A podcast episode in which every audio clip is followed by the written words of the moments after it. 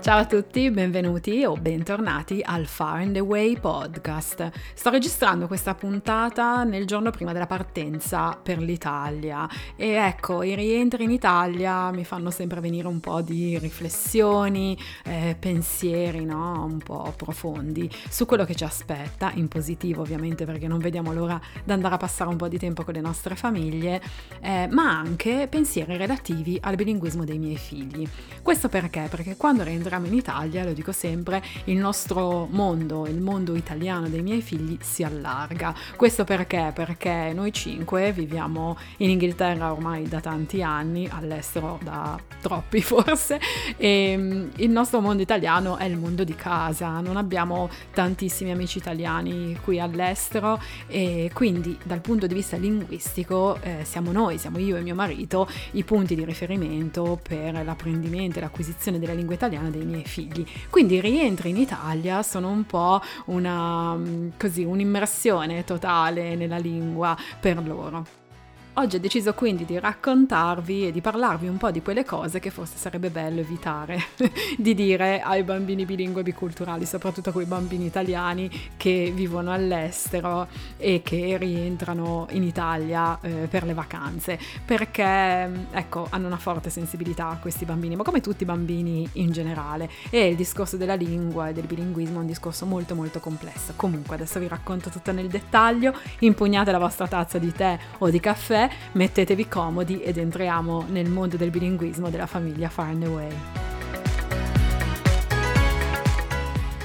Iniziamo col dire che il bilinguismo è un fenomeno veramente, veramente molto complesso e dalle mille sfumature. Eh, ci sono mille situazioni di famiglie che stanno crescendo bambini bilingue, eh, italiani che vivono all'estero, stranieri che vivono in Italia, italiani che vivono in Italia che però sanno un'altra lingua e la vogliono trasmettere ai loro figli. Insomma, ci sono mille situazioni.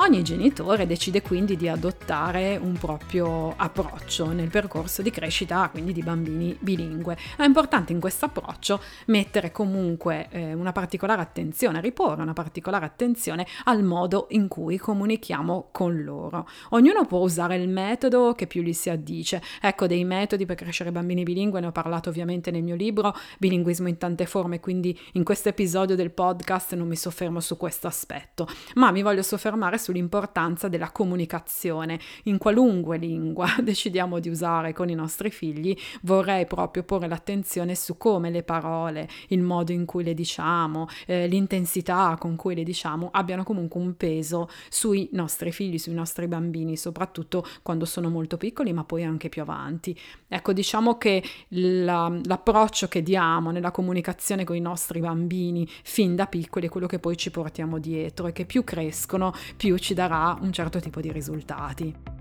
In generale possiamo dire che è molto importante adottare uno stile di interazione con i nostri figli che sostenga proprio la comunicazione dei bambini, cioè parlare con loro in modo tale da stimolarli, da farli interagire con noi il più possibile. E deve essere una comunicazione che deve essere proprio eh, incentrata sul bambino, ma sul bambino come nostro interlocutore, un nostro, un nostro interlocutore che merita di essere ascoltato, accettato e capito.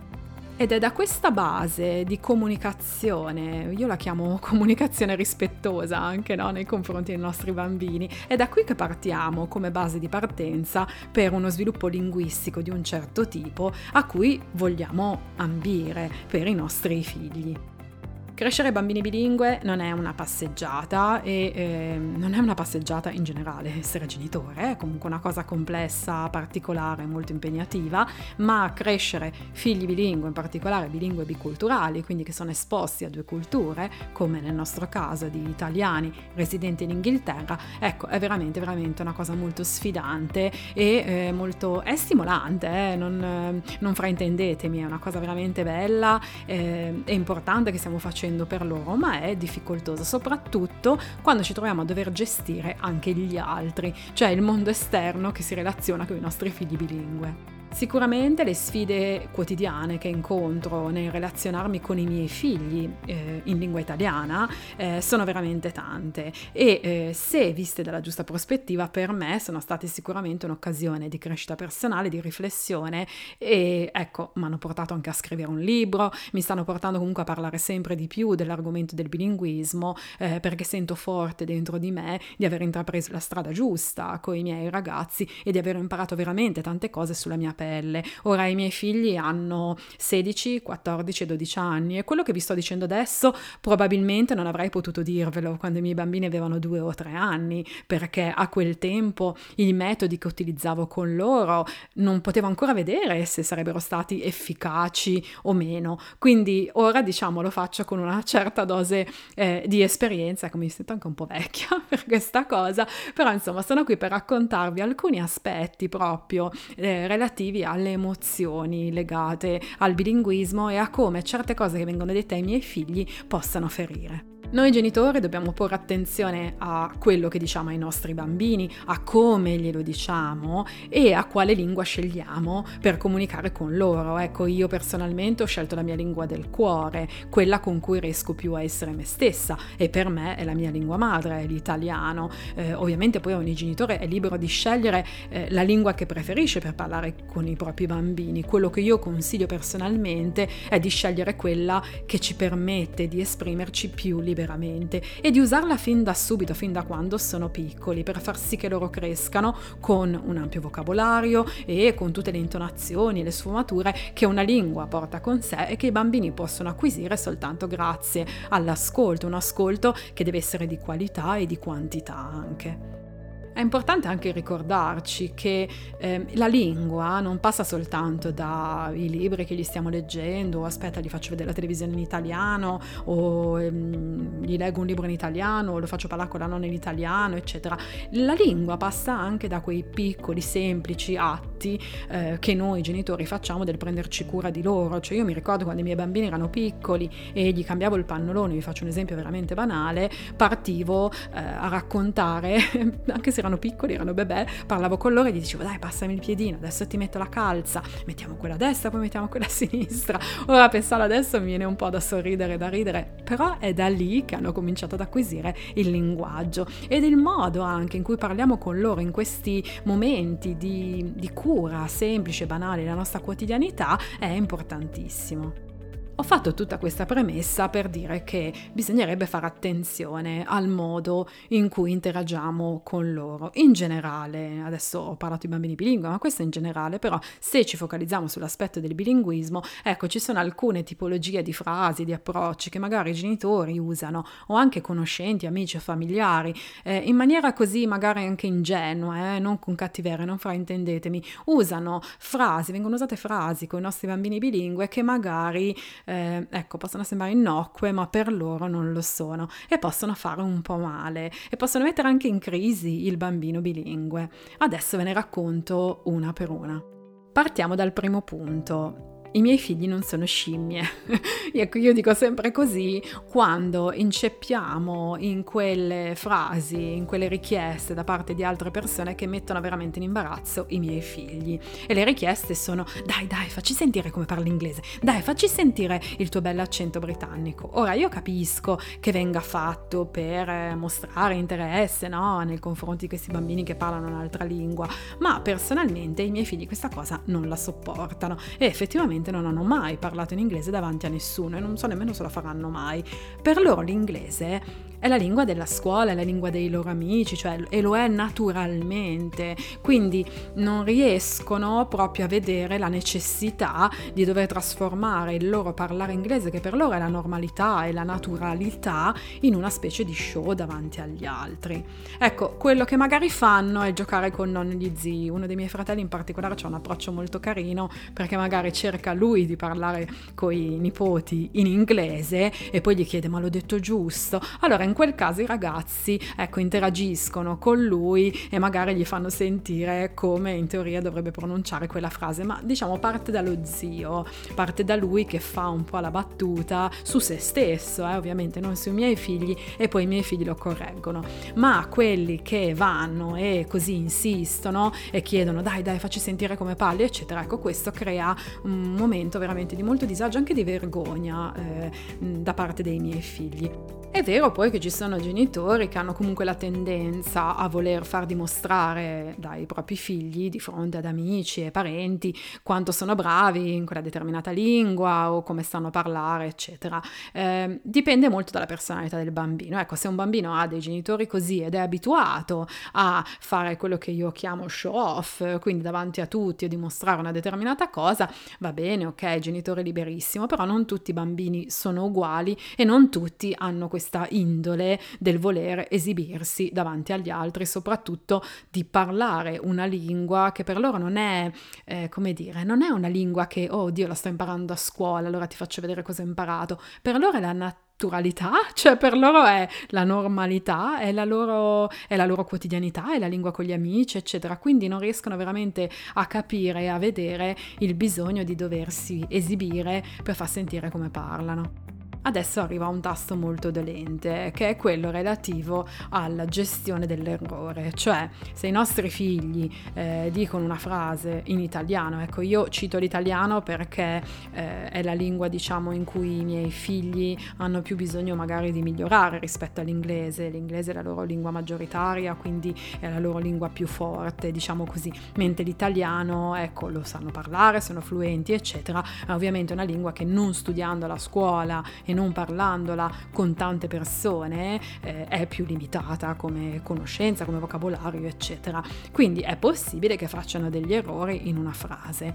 Cosa fare nel caso di questi errori? Questa è una cosa fondamentale, veramente dobbiamo fare molta molta attenzione a come gestiamo l'errore e a come correggiamo i nostri figli, soprattutto davanti ad altre persone. E poi devono fare attenzione le altre persone a come vogliono eventualmente correggere i nostri figli, perché bisogna sempre tenere presente di quanto alcune frasi dette in un certo modo, io dico in un certo modo un po' storto, possono danneggiare l'autostima dei bambini. Quindi le prese in giro? Anche no, cioè se mia figlia mio figlio se ne esce con una frase dove magari mette male una parola in italiano, ecco la risata che scoppia o il fargli il verso e ripetere, ecco No, non è per niente carino. Ora, non venitemi a dire, perché poi spesso mi sento dire questo, eh, ma dai, ma sono per malosi e per scherzare.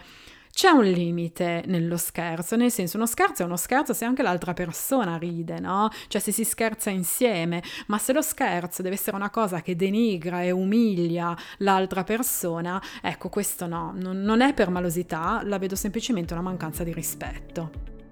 E non è, non è, soltanto mancanza di rispetto, è mancanza proprio di empatia, è mancanza di conoscenza, di immedesimazione di quello che quel bambino può provare. Ora mettetevi nei panni dei miei figli, eh, tre bambini nati all'estero che si sentono italiani, sono fieri di essere italiani, sono contenti di parlare italiano, amano l'italiano, lo parlano sempre con noi in casa, sono anche però abbastanza grandi e consapevoli eh, e capiscono che non hanno la conoscenza dell'italiano come hanno i loro coetanei in Italia, quindi sanno di essere un po' magari in difetto su queste cose e quindi già partono magari un po' preoccupati perché magari dicono mamma chissà se tutti mi capiranno, no? Quando parlo, quando dico le cose e trovarsi poi davanti qualcuno che magari sghignazza o gli fa il verso, gli fa notare che ha sbagliato, ecco non è per niente semplice e questa cosa forse bisognerebbe, bisognerebbe farci un pochino più attenzione. Poi capisco che non non tutti vivono situazioni come la nostra e quindi è difficile da comprendere, però ecco, magari avere un po' più di tatto con questi, con questi bambini non farebbe male. Ma quindi qual è la tattica migliore da utilizzare se questi bambini sbagliano a dire una frase in italiano o in inglese, insomma? Eh, la tattica migliore è quella del cercare di ripetere rifrasando quello che hanno detto. Ecco, non un ripetere direttamente soltanto quella parola che hanno detto sbagliato. Adesso vi faccio un esempio. Eh, I miei figli tendono, non so perché questa cosa, ma tendono a sbagliare e a dire il zaino al posto dello zaino. E vi assicuro è una cosa su cui ci lavoro spesso, eccetera, però probabilmente spontaneamente gli viene il zaino. Ecco, se loro dicono il zaino e io ripeto subito di botto, ah, lo zaino, no, quello non è la tattica buona per, ok, ho rifrasato e ho ridetto, no, ehm, non devo fare, è difficile da spiegare, però cerco di dirvelo, non devo ripetere esattamente quello che hanno detto, ma continuo la comunicazione in maniera fluida, senza creare nessun tipo di imbarazzo, senza fargli percepire che, ah, sono qui per insegnarti che si dice lo zaino e non il zaino e continuo nel comuni- comunicare con loro, per esempio, eh, mia figlia ha detto il zaino, io poco dopo dico, ah, senti Paola, ma poi lo zaino hai finito di prepararlo? E lei poi mi risponde tranquillamente. In quel caso ha sentito da me la parola lo zaino e probabilmente da qualche parte della sua mente lo sta piano piano memorizzando. Ecco, questo poi ha bisogno di, eh, di pratica, deve essere ripetuto più volte, eccetera, ma prima o poi arriverà. Se io gli avessi detto, ma dai, no, non si dice il zaino, cioè come pensate si possa sentire, cioè probabilmente la prossima volta che s'azzarda a dirmi qualcosa relativo a uno zaino, magari le viene il dubbio se è il o lo, magari me lo dice in inglese fa prima, no? Cioè c'è anche questo discorso qua, che noi abbiamo a portata di mano una lingua che per loro è super potente, cioè loro l'inglese lo sanno benissimo, quindi probabilmente sanno anche che io l'inglese lo capisco bene, quindi nella loro testa magari potrebbe anche venirgli da dire, eh, aspetta un attimo, non glielo dico più in italiano perché intanto poi ogni volta mi corregge, quindi vi rendete conto di quanto quanto eh, complesso, quanto è difficile è anche gestire il modo no, in cui comunichiamo con i nostri bambini, in particolare in un contesto bilingue. Un'altra cosa che i miei figli non tollerano, e che nemmeno io, eh, sono le battute del tipo ah ma sei proprio buffo quando parli in italiano, ah ma si sente tanto il tuo accento, ah ma cavoli che accento inglese forte che hai o cose del genere. Ecco, i commenti non richiesti sul modo in cui i bambini parlano una seconda lingua andrebbero davvero evitati. Eh, ogni bambino ha il suo modo di parlare, ha il suo accento, la sua intonazione. A proposito di accento, eh, se avete ascoltato la puntata precedente del podcast eh, in cui con Elena Refraschini, insegnante di inglese americano, abbiamo parlato proprio della differenza di accento e pronuncia, capirete anche meglio quello di cui sto parlando, no? Quindi ognuno ha il suo modo proprio di esprimersi che trasmette molto di sé. Quindi se voi ridete di come uno parla, state ridendo di quella persona, della sua identità. In questo modo il ridere, lo sghignazzare, anche se veramente, ribadisco, può essere fatto in maniera ingenua, non con cattiveria, non fraintendetemi, però quel modo lì di ridere, di prendere in giro, eccetera, va a intaccare un pochino l'autostima di questi bambini. Eh, per i bambini che stanno crescendo bilingue in un ambiente biculturale eh, c'è veramente una forte, fortissima implicazione emotiva eh, nel loro percorso di crescita bilingue ed è data proprio dal frequentare un ambiente scolastico, classico e culturale, nel mio caso in lingua inglese, quindi la loro vita fuori da casa in lingua inglese, e poi parlare in casa italiano con noi genitori. Cioè emotivamente c'è tutto un legame anche affettivo no, della lingua, cioè l'italiano per loro è veramente la lingua di mamma e papà. Pensate che i miei figli, quando sono in camera, magari loro tre o due di loro, insomma, che parlano tra di loro, si parlano in inglese tra di loro. Basta che io o mio marito entriamo un attimo nella stanza stanza diciamo qualcosa, ecco, ripassano subito all'italiano. L'ho notato perché anche l'altra sera Lore e Dani stavano parlando di una cosa e volevano un commento, un parere di babbo e quindi tra di loro li sentivo stavano parlando in inglese su questa cosa. Eh, penso parlassero della Nintendo Switch o dell'Xbox, non lo so. Poi hanno dovuto chiedere una cosa a Gerardo, hanno fatto proprio lo switch, hanno fatto proprio il passaggio diretto all'italiano. Babbo, senti, ma quella cosa della Nintendo Switch com'è che era? E, e questa cosa mi ha fatto riflettere, dico, io non so come come fare a far parlare tra di loro i miei figli in italiano perché è la loro comunicazione e decidono di farla in quel modo, non ci posso fare più di tanto. Eh, però mi rendo conto che ho fatto un ottimo lavoro nel eh, costruire il bisogno, il desiderio e l'abilità di parlare con noi solo e soltanto in italiano. Sarebbe bellissimo se i bambini avessero l'opportunità di sentirsi sempre accettati, accolti ed ascoltati, indipendentemente dal modo in cui cercano di comunicare e dalla lingua no? che decidono di usare. Pensiamo a, a, a, quelle persone che magari dicono ai bambini se non mi parli in italiano non ti rispondo, non ti ascolto. No? Io l'ho sentito dire tantissime volte anche da genitori italiani qui in Inghilterra o anche da genitori stranieri stranieri, eh, di altre nazionalità, che magari eh, cercano di spingere i loro bambini a parlargli nella loro lingua madre, ma questi bambini in maniera così naturale non ce la fanno, non vogliono forse, hanno paura, chissà quale mille ragioni ci sono dietro e eh, rispondono, parlano in inglese perché è la lingua che gli risulta più facile e quella più naturale per comunicare. Ecco, andare a dire a un bambino se non mi parli in quella lingua io non ti ascolto, non ti rispondo, a me sembra personalmente una violenza, anche perché i bambini sono qui, soprattutto nei confronti dei genitori, i bambini eh, sono qui per testarci continuamente, cioè hanno sempre quel bisogno di sapere che noi ci siamo per loro, che siamo disponibili ad ascoltarli sempre, indipendentemente dal modo in cui comunicano con noi. Ehm, testano i nostri limiti, no? In generale, lo fanno anche dal punto di vista linguistico. Ecco, è quindi importante non rischiare di fargli smettere di sentirsi liberi di comunicare con noi eh, solo per un problema di lingue, ma facciamo del nostro meglio per mantenere comunque una comunicazione aperta che trasmetta loro comunque una certa sicurezza. Cioè quelle frasi del ah, io non capisco cosa mi stai dicendo, oppure se non mi parli in italiano io non ti ascolto, ecco queste non fanno parte di questo approccio aperto, diciamo così, e eh, inclusivo per i bambini. So benissimo che non è facile, so benissimo che ci sono mille situazioni diverse. Il mio consiglio personale è di partire col piede giusto e dico veramente di partire nel senso proprio dal giorno 1 di quando il bambino nasce e decidiamo e iniziamo, non decidiamo, ma iniziamo a comunicare con lui o con lei in una determinata lingua e in un certo modo. È veramente da lì che si mettono le basi poi per la comunicazione, basi che ci serviranno per arrivare poi a una certa età, come può essere quella quella difficile dell'adolescenza e riuscire a sopravvivere in un certo modo. Ecco, magari anche dell'adolescenza ve ne parlerò tra un po', vorrei parlarvi di mille cose come al solito, però oggi mi sono voluta soffermare su questo eh, proprio per riflettere un attimo su quello che viviamo anche noi come famiglia eh, durante i nostri rientri in Italia e le nostre interazioni anche linguistiche con le persone italiane.